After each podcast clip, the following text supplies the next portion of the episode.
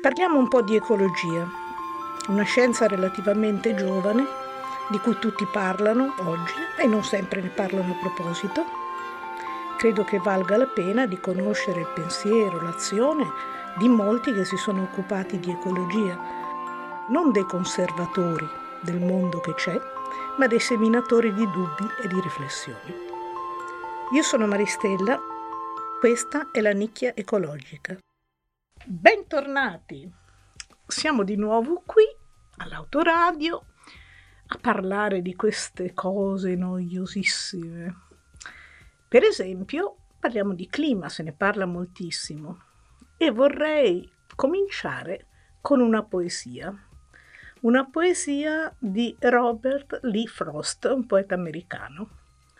Il titolo è Fuoco e ghiaccio. La traduzione mia, abbastanza mia, non tutta, ma insomma, così un po' l'impronta. C'è chi dice che il mondo finirà nel fuoco e chi dice nel ghiaccio. Da quello che ho provato di desiderio, sto con quelli che pensano al fuoco. Ma se dovesse perire due volte, credo di conoscere abbastanza il male da ammettere che per distruggere anche il ghiaccio è forte abbastanza. Ecco, questa poesia Sicuramente non è stata scritta con l'intento di parlare dei cambiamenti di clima, anche perché è del 1920 e a quell'epoca non se ne parlava proprio. Però io l'ho letta molto più tardi e mi dava proprio questo input di pensare a che cosa poteva, non dico causare la fine del mondo, pianeta, ma sicuramente del tipo di società, del tipo di umanità che conosciamo, del tipo di biologia che conosciamo e all'epoca non si sapeva se l'evoluzione climatica di cui si cominciavano a sospettare gli aspetti negativi avrebbe portato a un raffreddamento o a un riscaldamento e quindi per me è rimasta nella mente proprio come simbolica in qualche modo della, dei rischi che portavano gli interventi umani sulla, sul clima, sui grandi cambiamenti. Ecco, si parla di cambiamenti climatici non da moltissimo tempo, eh, forse una sessantina di anni, perlomeno Forse fra tecnici se ne è cominciato a parlare prima, però ecco, è diventato argomento di conversazione comune eh, e di rischio e soprattutto di interventi e di accordi tra stati, tra paesi, accordi internazionali che eh, si propongono come finalità di evitare i rischi. Ecco, ci potremmo chiedere, il clima come lo conosciamo è davvero in pericolo, o meglio, è un pericolo per gli umani naturalmente, per tutti? o per l'ecosistema globale in sostanza. Intanto bisogna mettersi d'accordo su cosa intendiamo per clima, perché la confusione è tanta. Cos'è il clima? Ecco, contrariamente al tempo di cui si occupa la meteorologia e le previsioni, infatti facciamo le previsioni del tempo, non le previsioni del clima quasi quotidianamente, è qualcosa che si evolve in tempi brevi, quindi oggi piove, ma questo non significa avere un clima piovoso.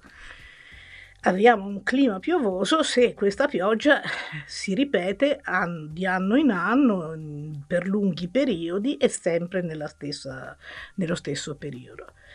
Quindi una definizione abbastanza semplice e guardate che non è una cosa così automatica perché prima di arrivare a definire quali erano i parametri del clima, insomma ci sono stati eh, studi, litigi, progressi, regressi.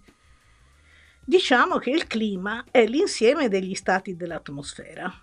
L'atmosfera è quel velo, è perché è veramente un velo di gas che circonda la Terra. Prevalentemente, se pensiamo alla troposfera, che è quello proprio immediatamente più vicino, è, è, diciamo ha uno spessore su, da 10 a 18 km perché è un po' schiacciatino ai poli e un po' più ovale diciamo ne, all'equatore.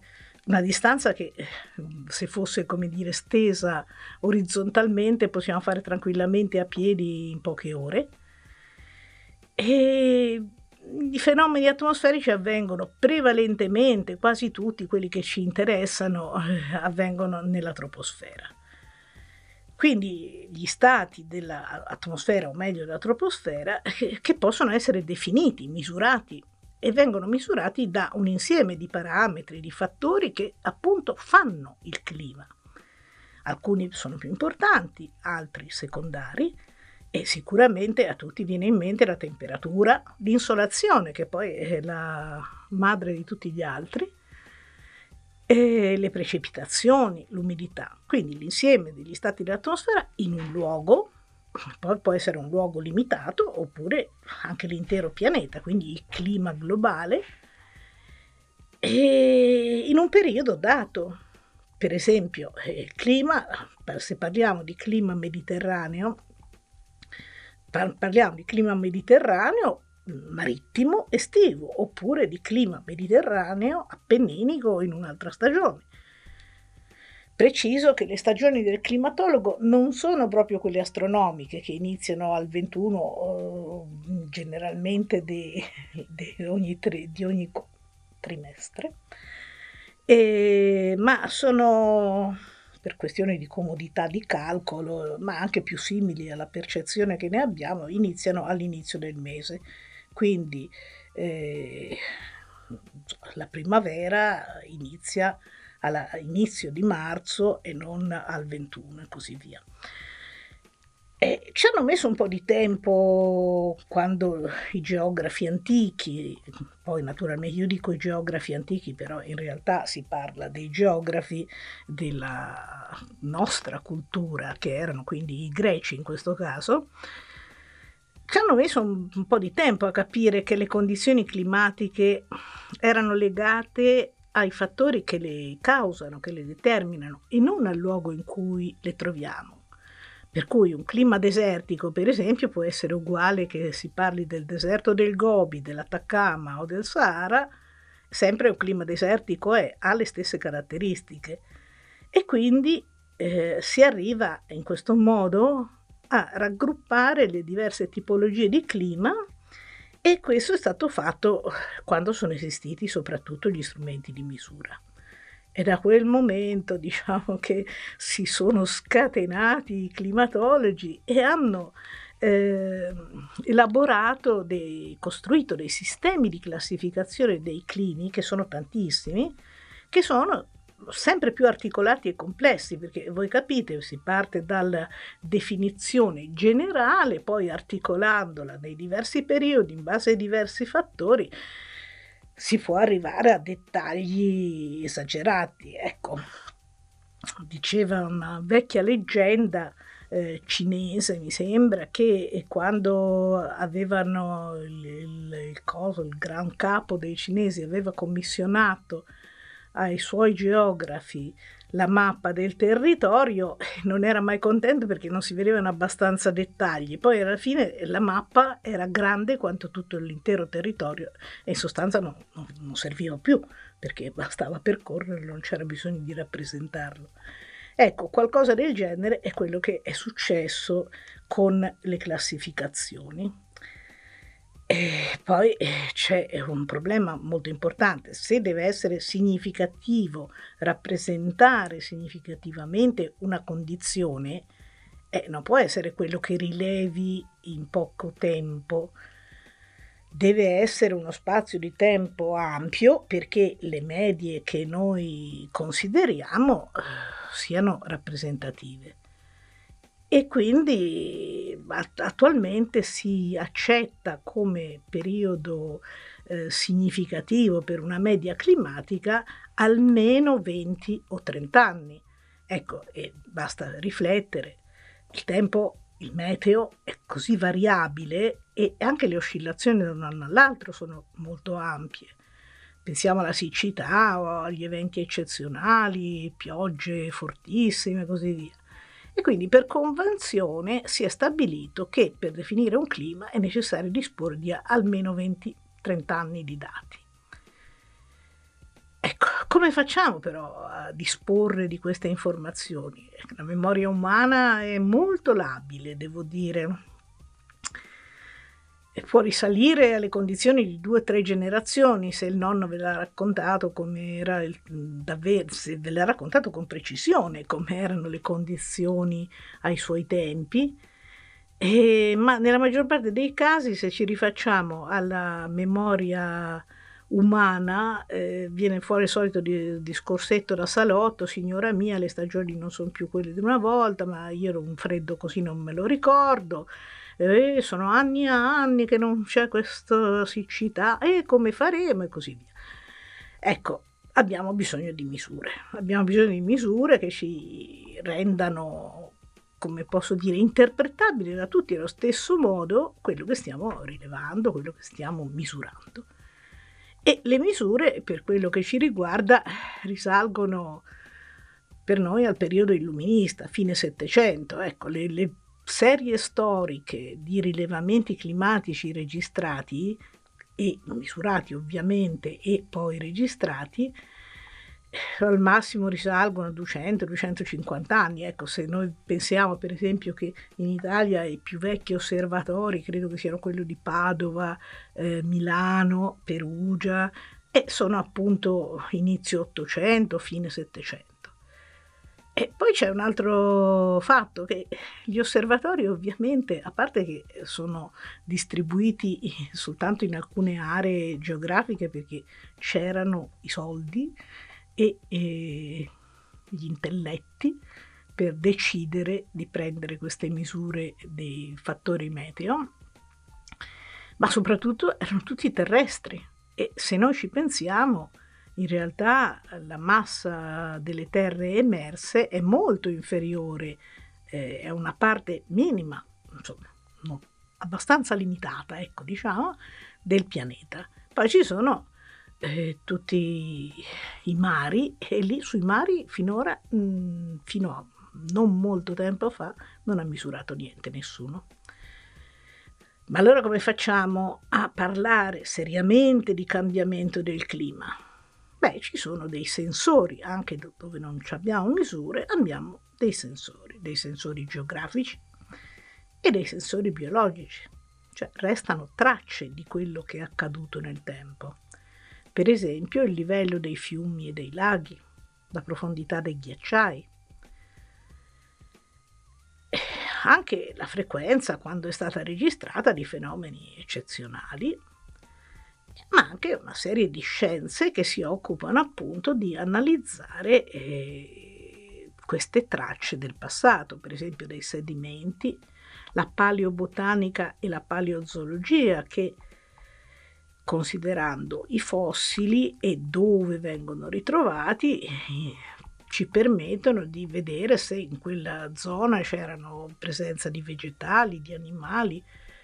Adesso si fanno anche i carotaggi, carottaggi del ghiaccio, soprattutto dove ci sono ghiacci intatti come nell'Antartide, si fanno dei carottaggi anche molto profondi e dai diversi strati di ghiaccio si eh, rilevano attraverso esame con isotopi de, del carbonio 14 in particolare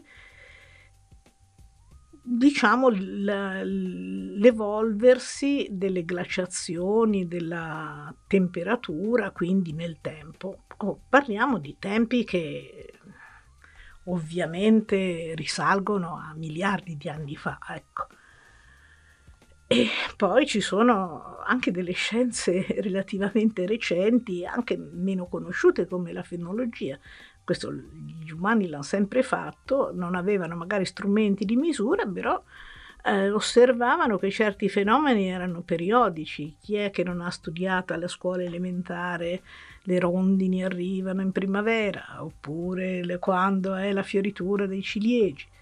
Ora, finché non ci sono state trasformazioni indotte mh, antropiche, E questi fenomeni sono stati legati esclusivamente alle variazioni stagionali con, come posso dire, un ordito eh, climatico e una trama invece che era quella del, di anno in anno piccole variazioni. Attualmente siamo, abbiamo un'evoluzione della strumentazione che ci permette di valutare anche il pianeta Terra nel suo insieme. Invece dei vari punti in cui si prendono delle misure, possiamo avere delle, eh, una valutazione globale, globale proprio nel senso del globo terracqueo nel suo insieme, con, considerare per esempio che temperatura. Ve lo siete mai chiesti? Come facciamo a sapere qual è la temperatura del Sole? E certo non è che uno va lì col termometro, ecco. E anche degli altri pianeti. Allora, qualsiasi eh, corpo che sia una temperatura superiore allo zero assoluto, quindi 0 eh, Kelvin, che all'incirca meno 273 gradi centigradi, qualsiasi corpo emette radiazioni. Radiazioni con una lunghezza d'onda che è in relazione, in proporzione alla temperatura del corpo. Naturalmente alla parte eh, come posso dire, superficiale. E quindi non è necessario andare proprio sulla superficie a misurare col termometro. Adesso poi questi termometri si utilizzano perfino per misurare la febbre ai, ai bambini, ormai non c'è più il termometro ad alcol o a mercurio, ma si utilizzano dei termometri a infrarossi per esempio. E per la superficie terrestre è stato meno semplice perché mentre il Sole ce l'abbiamo o gli altri pianeti li possiamo vedere dalla nostra superficie, e quella terrestre bisogna stare fuori dalla Terra per poter misurare. Però mm, diciamo che da quando abbiamo i satelliti e fra tanti satelliti che ci girano intorno, abbiamo dei satelliti meteorologici che ci permettono di valutare la temperatura, diciamo proprio con delle medie globali. E eh, particolarmente degli satelliti meteorologici abbiamo sei satelliti geostazionari, che vuol dire che in pratica è come se eh, avessero un cono eh, che copre la stessa superficie terrestre e la coprono in maniera latitudinale e cinque polari che invece la coprono in senso longitudinale non sono iniziative, diciamo, di singoli scienziati o università, o richiedono un sacco di soldi e quindi eh, sono generalmente finanziati da eh, eh, organismi di tipo internazionale o nazionale, ma insomma di grande dimensione. È un investimento. Tra l'altro questo ci permette di avere delle previsioni del tempo più precise e che coprano un periodo più lungo. Adesso la previsione del tempo può arrivare con una certa precisione fino a 15 giorni, mentre perché parte appunto dalle rilevazioni satellitari e considera una serie di fenomeni, di movimenti dell'atmosfera e così via. Quando studiavo io si diceva che già il terzo giorno le previsioni non erano propriamente precise, non, non potevano andare oltre. E quindi naturalmente si collabora in, queste, in questo tipo di attività e i dati che vengono rilevati sulla superficie terrestre dalle stazioni meteorologiche vengono combinati con quelli satellitari e soprattutto vengono esaminati attraverso dei modelli numerici di previsione che sono veramente imponenti come richiedono degli strumenti di calcolo molto potenti. Per informazione vi dico che attualmente il centro di raccolta ed elaborazione dei dati, l'applicazione di questi modelli, ha un uh, centro uh, a Reading, poco distante da Londra, e si chiama uh, Centro Europeo per le Previsioni Meteorologiche a medio termine, appunto, quindi riesce ad arrivare a un paio di settimane. È un'organizzazione intergovernativa sostenuta da 20 Stati membri europei e da 14 Stati cooperativi che collaborano. Eh, su questo centro europeo che fa un ottimo lavoro, ci permette per esempio di partire per le vacanze sapendo che cosa succederà e quali rischi corriamo, eh, si prevedeva, io ho già letto la notizia nel 2019, nel 2020, che eh, sarebbe stata presto Bologna, eh, l'Università di Bologna, a ospitare i supercalcolatori che permettono l'elaborazione di questi modelli previsionali. Ma nonostante questi annunci così, come dire, fieri e pimpanti, non mi risulta che sia stato fatto ancora questo trasferimento. E questo per quanto riguarda la previsione. Per quanto riguarda il clima del passato, come dicevo, possiamo avere delle testimonianze e per avere delle testimonianze scritte ovviamente bisogna che la gente avesse una scrittura e avesse, eh, come posso dire, dove eh, registri, diari, qualcosa che veniva conservato. Prima ancora però che imparassimo a scrivere ci sono delle tracce, come dicevo, e i cambiamenti climatici ci accorgiamo dalle tracce che sono stati molti nel tempo.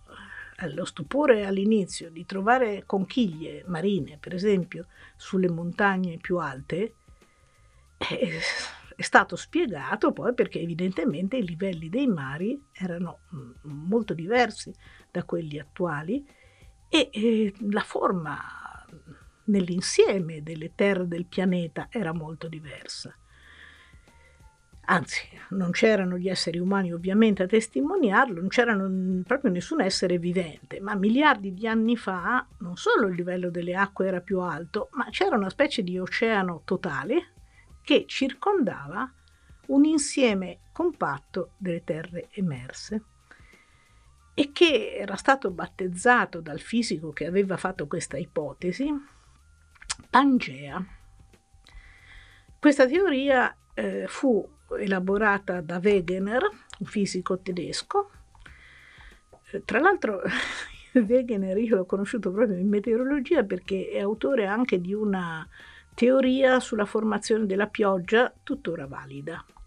Comunque, che diceva Wegener? Aveva osservato questa cosa curiosa che eh, diciamo, i profili eh, della, del continente americano e, e quelli dell'Africa, particolarmente la, la grande ansa eh, occidentale dell'Africa, si incastrano. Beh, oddio, non è che si incastrino proprio, sono, sono abbastanza eh, complementari. E quindi ha fatto questa ipotesi che all'inizio il blocco delle terre emerse fosse un blocco unico e circondato appunto anche da un unico mare. Poi pian piano queste terre per motivi sismici, vulcanismi, insomma, non è che galleggiassero come isole, però ecco, si sono allontanate l'una dall'altra, tant'è vero che la sua teoria fu battezzata della deriva dei continenti. Naturalmente hanno riso tutti quando Wegener ha fatto questa ipotesi, considerata bizzarra, respinta dagli studiosi dell'epoca eh, proprio come una stupidata. Però Wegener era tenace, viaggiava e, e, quindi ha trovato conferme della unità di alcuni territori antica, molto antica, la, veniva confermata da certi tipi di formazioni rocciose. Poi vabbè si è dato del, diciamo, una divisione eh, nei diversi emisferi, per cui ha battezzato Gondwana l'emisfero, la parte di Pangea che era nell'emisfero sud e l'Aurasia, quella che stava in quello nord è tutto circondato da un unico oceano, Pantalas.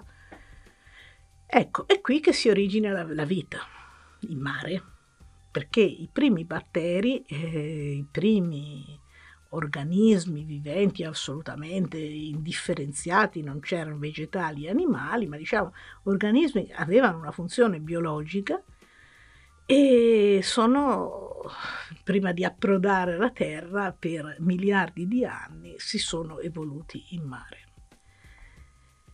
E i primi batteri che sono arrivati a terra erano batteri che utilizzavano CO2, ce n'era tantissima nell'atmosfera, noi adesso abbiamo sulla quantità di CO2, a parte ecco, le variazioni dovute alle emissioni intense nostre attuali, sono intorno ai 300 parti per milione di CO2, quindi pare poca, però in realtà era abbastanza per consentire la respirazione e i primi batteri praticamente consumavano la CO2 e basta, finisce lì. E poi ci sono evoluzioni spontanee che noi non siamo in grado di motivare. Saltano fuori invece degli organismi che consumano CO2 ed emettono ossigeno. È praticamente un veleno, perché eh, finora l'ossigeno eh, non era un qualche cosa di utilizzabile, anzi un, come succede di solito, i prodotti del metabolismo rendono invivibili l'ambiente, perché finché non compaiono, è una svolta, i, i fotosintetici, i fotosintetici che, al contrario di quelli precedenti, respirano ossigeno ed emettono CO2. Direi finché c'è vita, c'è possibilità di cambiamento. Ora, io la sto facendo semplice, ma si tratta di milioni di anni e di processi che da una parte hanno portato all'accumulo di, di, di immense formazioni calcaree, dall'altra hanno modificato l'atmosfera terrestre, cioè la presenza dei viventi interagisce, non è inerte, agisce sulle condizioni dell'atmosfera. E se l'atmosfera cambia, per esempio, c'è stato un abbassamento di temperatura, ci sono state trasformazioni complesse che ovviamente non dipendevano soltanto da quello che succedeva sulla Terra, ma anche da fattori astronomici, perché insomma non è stata una vita tranquilla quella del pianeta, ci sono state esplosioni magmatiche, vulcaniche, ci sono stati cambiamenti dell'inclinazione dell'asse terrestre, e anche il nostro Sole, la stella che ci illumina e soprattutto ci irradia, eh, perché la luce non è tanto importante quanto la radiazione che ci permette di godere di una certa temperatura, eh, ha avuto dei cambiamenti. Poi eh, sapremo che il Sole ha anche delle esplosioni cicliche sulla superficie, le cosiddette macchie solari e così via. Quindi cambiamenti ce ne sono stati tanti, però intanto anche la vita evolve. E se il clima plasma la vita, anche la vita plasma il clima. E dico genericamente vita eh, comprendendo tutti questi esserini che non siamo neanche abituati a considerare ma sono comunque dei viventi. E pensiamo poi che quando si sono fatti più complessi gli individui, eh, no, la vegetazione, la vita animale, hanno avuto al loro interno delle variazioni, come dire, aleatorie, casuali. E nelle specie eh, si differenziano tipo, tipi diversi. Ora, se questi non sono adatti all'ambiente che li ospita, ovviamente spariscono ma si affermano invece quelli che portano caratteri favorevoli. E quindi è un continuo bilanciamento tra modifiche dell'ambiente e modifiche dei viventi, che si fanno sempre più complessi e quindi la complessità dei viventi combinata con le variabili dei territori, perché ovviamente un conto è un territorio pianeggiante, un conto di montagna, collinare e così via, eh, la complessità dei viventi combinata con le variabili dei territori porta a differenziare dei meso, microclimi, delle trasformazioni continue. Pensiamo a un'epoca relativamente più vicina a noi, che siamo più abituati ad immaginare come il Carbonifero, mo ce l'hanno fatta anche vedere nei cartoni animati disneyani, c'è una vegetazione lussureggiante e naturalmente una vegetazione lussureggiante eh, significa che è in grado di modificare l'atmosfera, ma quanto ce lo dicono adesso che le, le foreste sono degli ossigenatori dell'aria perché assorbono CO2 ed emettono ossigeno, rilasciano ossigeno. E c'è questa crescita di vegetazione veramente incredibile, dura una ventina di milioni di anni, no, e poi c'è la catastrofe. La catastrofe dura una ventina di milioni di anni. Cata- non sappiamo perché, probabilmente cause astronomiche. Scompaiono più del 50% delle specie vegetali e animali, addirittura in qualche caso al 90%. Eh, perché sottolineo questa cosa che sia una ventina di milioni di anni? Perché queste storie che si dicono sono contestabili proprio in base alla durata, cioè non è che può essere arrivato un asteroide, un asteroide arriva e il danno è immediato. Se una ventina di milioni di anni non siamo abituati a misurare il tempo con questa scala resta un po' difficile, però sicuramente è un tempo molto lungo perché eh, sia stato una catastrofe, come posso dire, estemporanea. Quindi ci sono state probabilmente appunto queste cause astronomiche siamo, a cui non siamo in grado di risalire, che però hanno prodotto estati calde, abbassamento dei livelli dei mari, intensificazione dell'effetto serra Oh, l'effetto serra io non so se è il caso di spiegarlo, ma è una cosa molto semplice. Si chiama effetto serra perché è un qualcosa che accade anche nelle serre, ma è una, una banalità.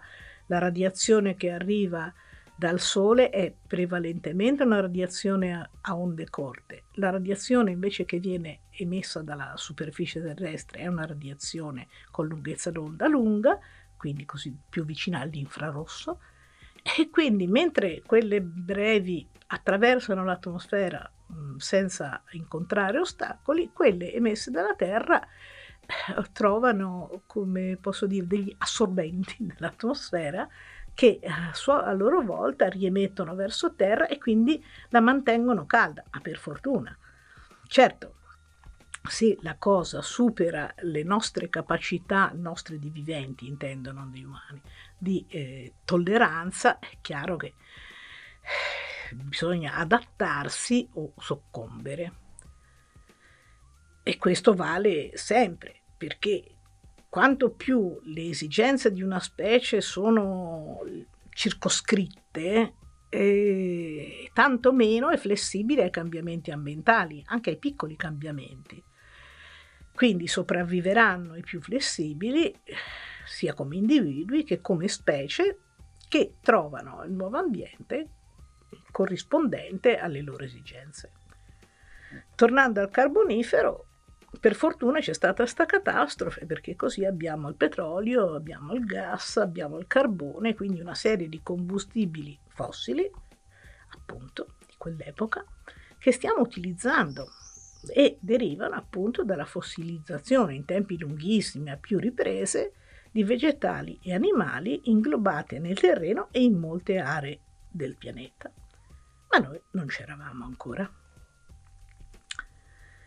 Ecco, la, la, la storia del clima, sia antica che più recente, eh, ha avuto anche dei, a parte le cause che possono essere oggetto di studio da parte di, di speculazione da parte degli studiosi, hanno avuto anche effetti, da quando ci siamo almeno, sulle classi sociali.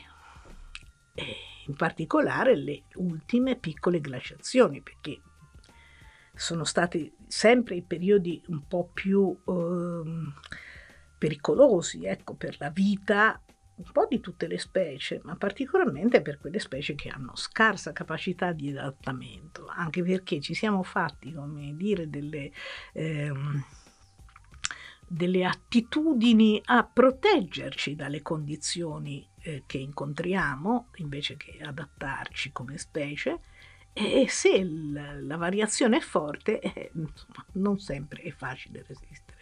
Quindi ci sono, così come dicevo, se la vita plasma il clima, il clima plasma la vita, anche la, le civiltà, anche le culture.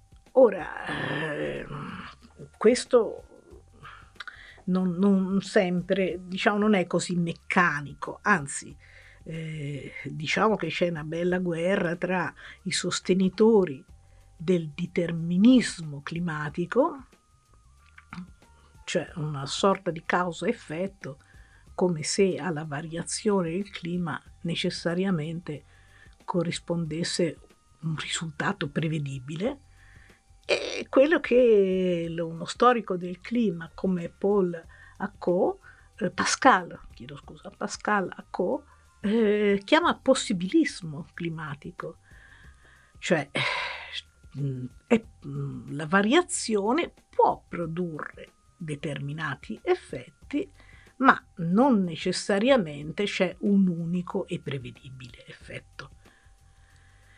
Allora, le cause dei cambiamenti del clima, abbiamo detto, sono di tipo astronomico, ma soprattutto ecco, le variazioni del bilancio energetico, e qui c'è appunto l'interazione anche con i viventi, bilancio energetico in conseguenza della composizione dell'atmosfera.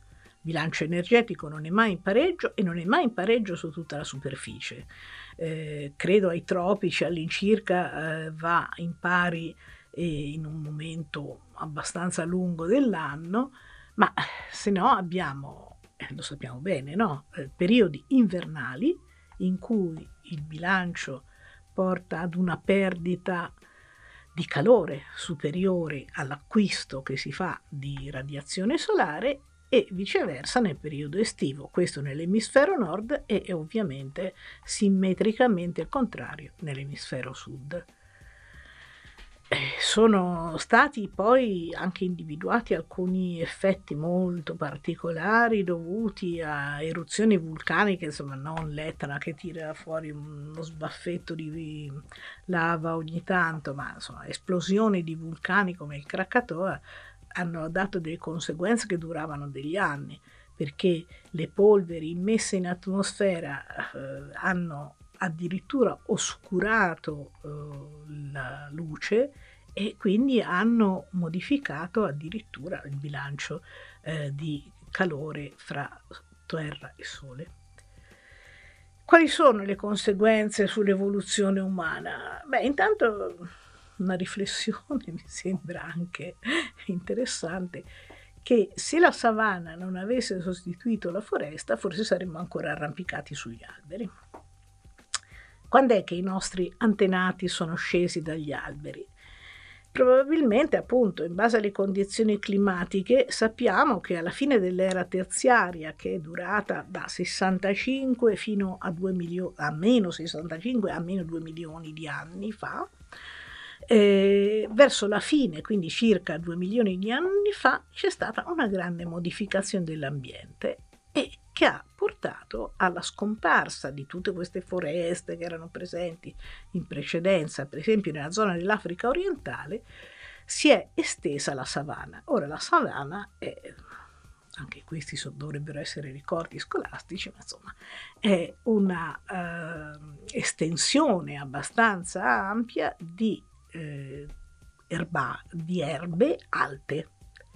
E quindi eh, per mangiare bisognava cacciare e per cacciare bisognava vedere gli animali al di là delle eh, erbe alte e questo ha costretto, è una delle ipotesi che si fa naturalmente, ha costretto la popolazione di ominidi, che erano dei primati mammiferi che ormai erano diciamo abbastanza diffusi sulla Terra, ad abbandonare lo stile di vita arboricolo e ad alzarsi spesso in piedi per vedere al sopra all'alta vegetazione.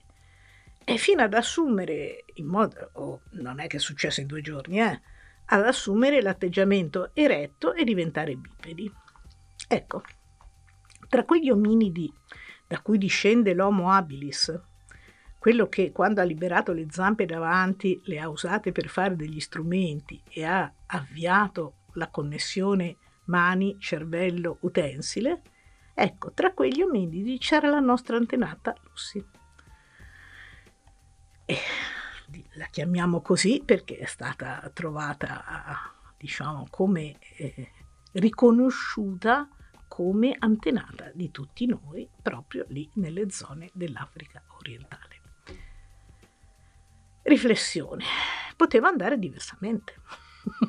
non è detto che ci fosse questo tipo di adattamento e forse, forse poteva, potevamo avere uno, anche la storia umana poteva avere uno sviluppo completamente diverso, appunto perché non c'è un determinismo preciso nelle can- condizioni del clima. Magari ecco, non potevano non scendere dagli alberi, potevano non farsi degli strumenti. Ecco, diciamo che le, la gamma, la, la, il ventaglio di possibilità, quando c'è un grande cambiamento, che sia un cambiamento brusco o che sia un cambiamento lento, una delle possibilità mm, che si apre viene privilegiata. Il clima è soltanto una delle cause che contribuisce alla evoluzione biologica o culturale di una specie, di una civiltà, alla sua scomparsa. Ah, in questo complesso di fattori, quando le condizioni si fanno difficili, eh, necessitano eh, delle soluzioni nuove.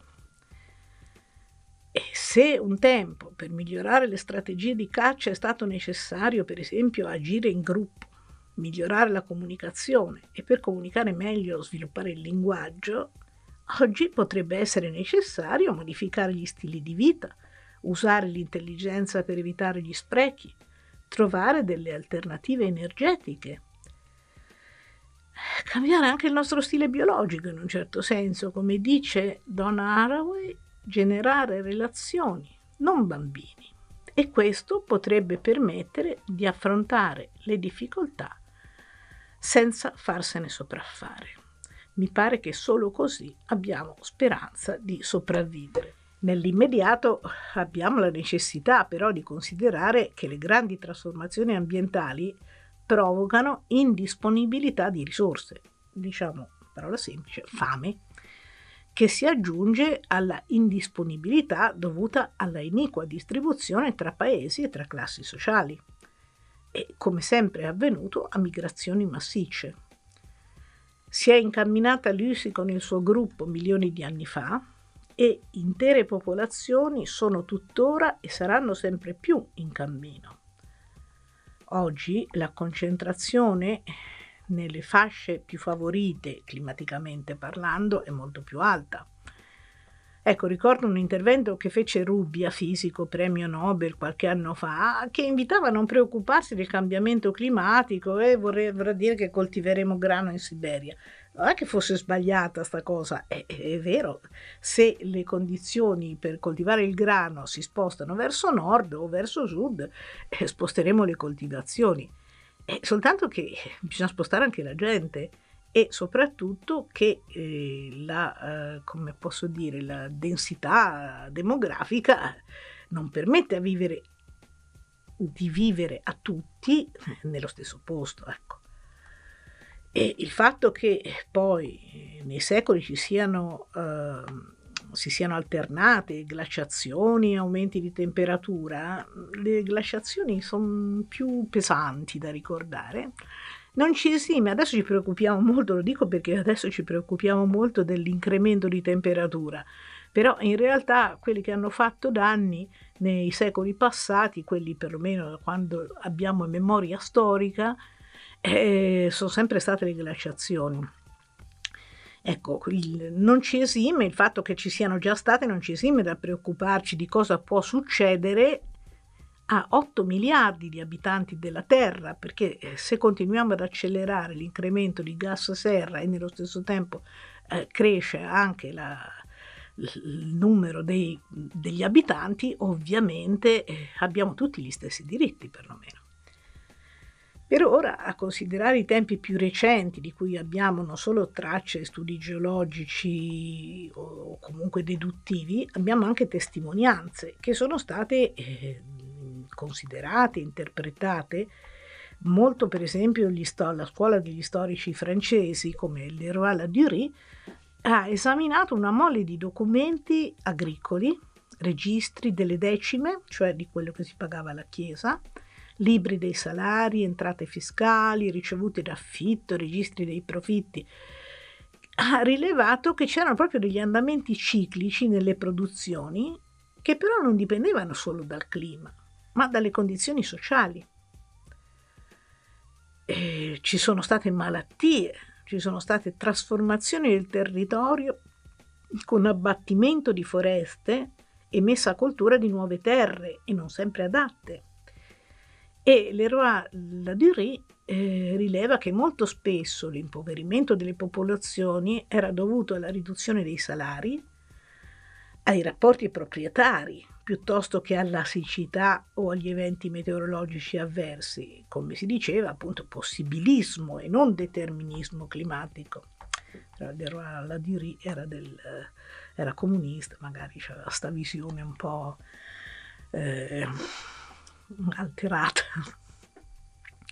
Ecco, una testimonianza scritta che mi ha sempre affascinato è quella di Madame de Sévigné.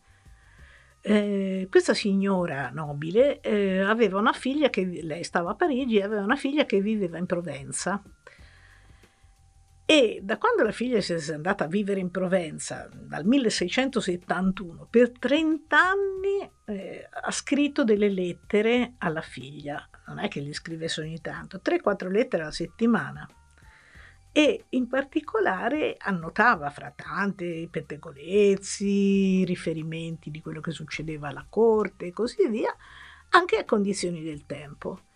Ecco, quello che colpisce molto non è che le ho lette tutte 1100 quante sono, eh, però qualche meteorologo si è divertito proprio a eh, estrarre le riflessioni sul clima, le notizie sul clima.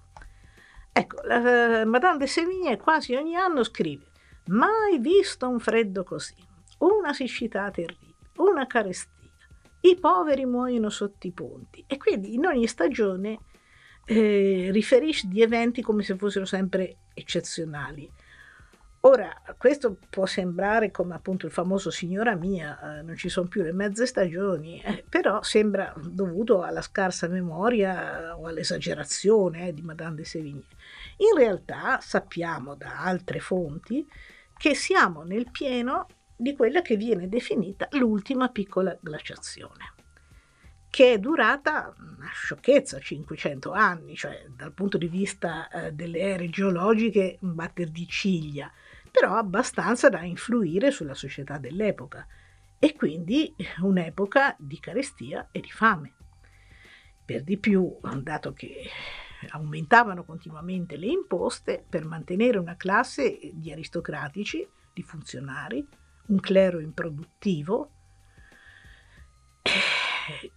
a tal punto che non solo i contadini e gli artigiani che invece le pagavano le imposte, ma anche la borghesia accumula un'insofferenza, un rancore verso questi mantenuti e eh, le lamentele a fine Settecento finiranno nei cosiddetti cahiers de doléances, cioè i quaderni delle lamentele.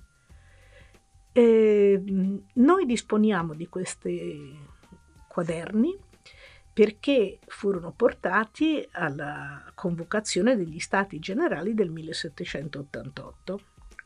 Ben 60.000 cahiers de doléances ci raccontano di quanto soffrisse questo genere di imposizioni eh, tutto il contado, per la periferia del, del regno, diciamo. Non a caso la rivoluzione francese segue immediatamente nell'anno successivo. Però non è che siano solo in Francia eh, questi eh, inverni terribili, Inva- perlomeno noi ovviamente abbiamo più facilità ad, ad approcciare la storia dell'Europa. In Francia si parla addirittura di uccelli che cadono in volo per il gelo, riportato da più testimonianze, ma una testimonianza che conosciamo quasi tutti è quella delle fiabe. Pensiamo alle fiabe raccolte dai fratelli Grimm, ai tanti pollicini abbandonati nei boschi, ma che mica erano famiglie così povere da eh, preferire abbandonare i bambini perché non era sufficiente il cibo per tutti, al cannibalismo. Quando si parla di orchi e di streghe che mangiano i bambini, probabilmente è un'immagine che trasfigura proprio delle situazioni di povertà veramente intollerabile. Se poi aggiungiamo a questo malattie che anche periodicamente si ripresentavano come la peste, eh, ovviamente eh, erano periodi, eh, posso, posso dire, impossibilità a sopravvivere e certamente non si può attribuire soltanto alle condizioni del clima, ma piuttosto alla rapina di risorse a favore di chi ha già più degli altri. E, vabbè, non voglio parlare dei condizionatori di cui ha parlato Draghi mettendoceli come alternativa alla guerra. E parlando di guerra però anche si è attribuito al clima eh, invernale, il famoso generale inverno, sia le sconfitte delle, dei francesi nelle guerre napoleoniche, sia la sconfitta dei tedeschi eh, nazifascista. E quanto conti il clima, eh, lo dice anche il fatto che già c'erano, eh, a parte che si usava eh, non nelle guerre napoleoniche, ma in queste più recenti, molto gli aerei, quindi era molto importante avere delle buone previsioni del tempo, ma anche la scelta dei momenti. Per esempio, io eh, ricordo di aver letto nei libri di storia che uno dei motivi di, di eh, dissidio che c'era da parte di Hitler nei confronti di Mussolini era stato che lo, lo aveva costretto con, eh, chiamando in aiuto i tedeschi per vincere la Grecia a cui aveva ipotizzato di spezzare le reni molto rapidamente. Eh, aveva dovuto Hitler rinviare l'invasione della Russia e iniziarla in estate avanzata e quindi andare incontro ad un inverno abbastanza terribile. Sto leggendo e consiglio anche a tutti di leggere il libro di ehm, Vassili Grossman Stalingrado e certamente non è che il clima eh, terribile, invernale delle zone eh, in cui si combatteva eh, fosse terribile soltanto per i tedeschi, eh, ovviamente per i nazisti, eh, lo era anche per i russi, però magari avevano popolazioni più eh, attrezzate e, e sopra, diciamo, cioè avevano un'abitudine, il discorso che si faceva prima, eh, abituarsi al cambiare delle condizioni ma anche, diciamo, erano sul loro territorio. Devo dire che il fatto di essere sul loro territorio, sia nel caso delle guerre napoleoniche, sia nel caso del, mm, dell'invasione nazista, aveva spinto a delle azioni eh, di come si dice, fare terra bruciata durante la ritirata, quindi distruggere le scorte alimentari in modo che il nemico che avanzava non trovasse come approvvigionarsi. Però questo poi si, ri- si rifletteva anche sulle condizioni di vita e di fame della popolazione che restava. Ecco. In generale eh, possiamo riflettere, sono le oscillazioni del clima? Le cause della mortalità ancora nel XX secolo, siamo diventati così bravi, siamo capaci di affrontare tante malattie e come possiamo uh, giustificare che eh, le carestie tuttora causano milioni di morti? Carestie che si sono ripetute appunto nel XX secolo, ma siamo nel XXI in varie parti del mondo, dall'Ucraina al Bangladesh alla Cina. Certo, alluvioni, siccità, gelate hanno dato il loro contributo, hanno innescato un impoverimento, una mancanza di cibo. Sappiamo che l'agricoltura, diceva il mio professore, è un'industria senza tetto, però un peso fortissimo lo hanno avuto le scelte politiche e organizzative. Diceva Amartya Sen, Nobel indiano per l'economia, che i morti eh, nelle aree appunto in conseguenza di queste carestie in India non sono causati necessariamente né direttamente dalla mancanza di cibo. Infatti, secondo quello che lui riferisce, neanche gli strati medi più modesti sono stati colpiti, solo le persone molto in basso nella, nella scala sociale, come gli operai agricoli senza terra già sentire in questi giorni di una nuova guerra eh, che l'Ucraina produce cibo, principalmente cereali e girasole per olio, per 400 milioni di persone, quando la popolazione è di 40 milioni, ci dà la misura di come della nostra fragilità, come alcune aree dipendano completamente da altre per potersi alimentare. È veramente un sistema che crea fragilità, non, non possiamo certo prendercela con gli elementi climatici. Ecco, nel discutere quindi dell'accelerazione del cambiamento e di come contrastarlo, perché io non sono una negazionista del cambiamento climatico, sono una negazionista della sua unica, eh, di essere l'unica causa del malessere eh, economico e sociale di intere popolazioni. Mi auguro anzi presto di poterlo affrontare, ma eh, mi rendo conto, anche in base a questo che abbiamo detto, che non basta ipotizzare delle soluzioni tecniche o delle risposte individuali. Siamo un unico pianeta, pure piccolo, ma con l'obiettivo di ridurre il danno alla luce prima di tutto di una giustizia climatica e quindi eh, che non siano sempre gli stessi a pagare. E con questo chiudo e riparleremo delle variazioni climatiche un'altra volta. Saluto tutti, grazie per la pazienza. Potete trovare il podcast nel sito dell'autoradio.net e in gemininetwork.it. A presto!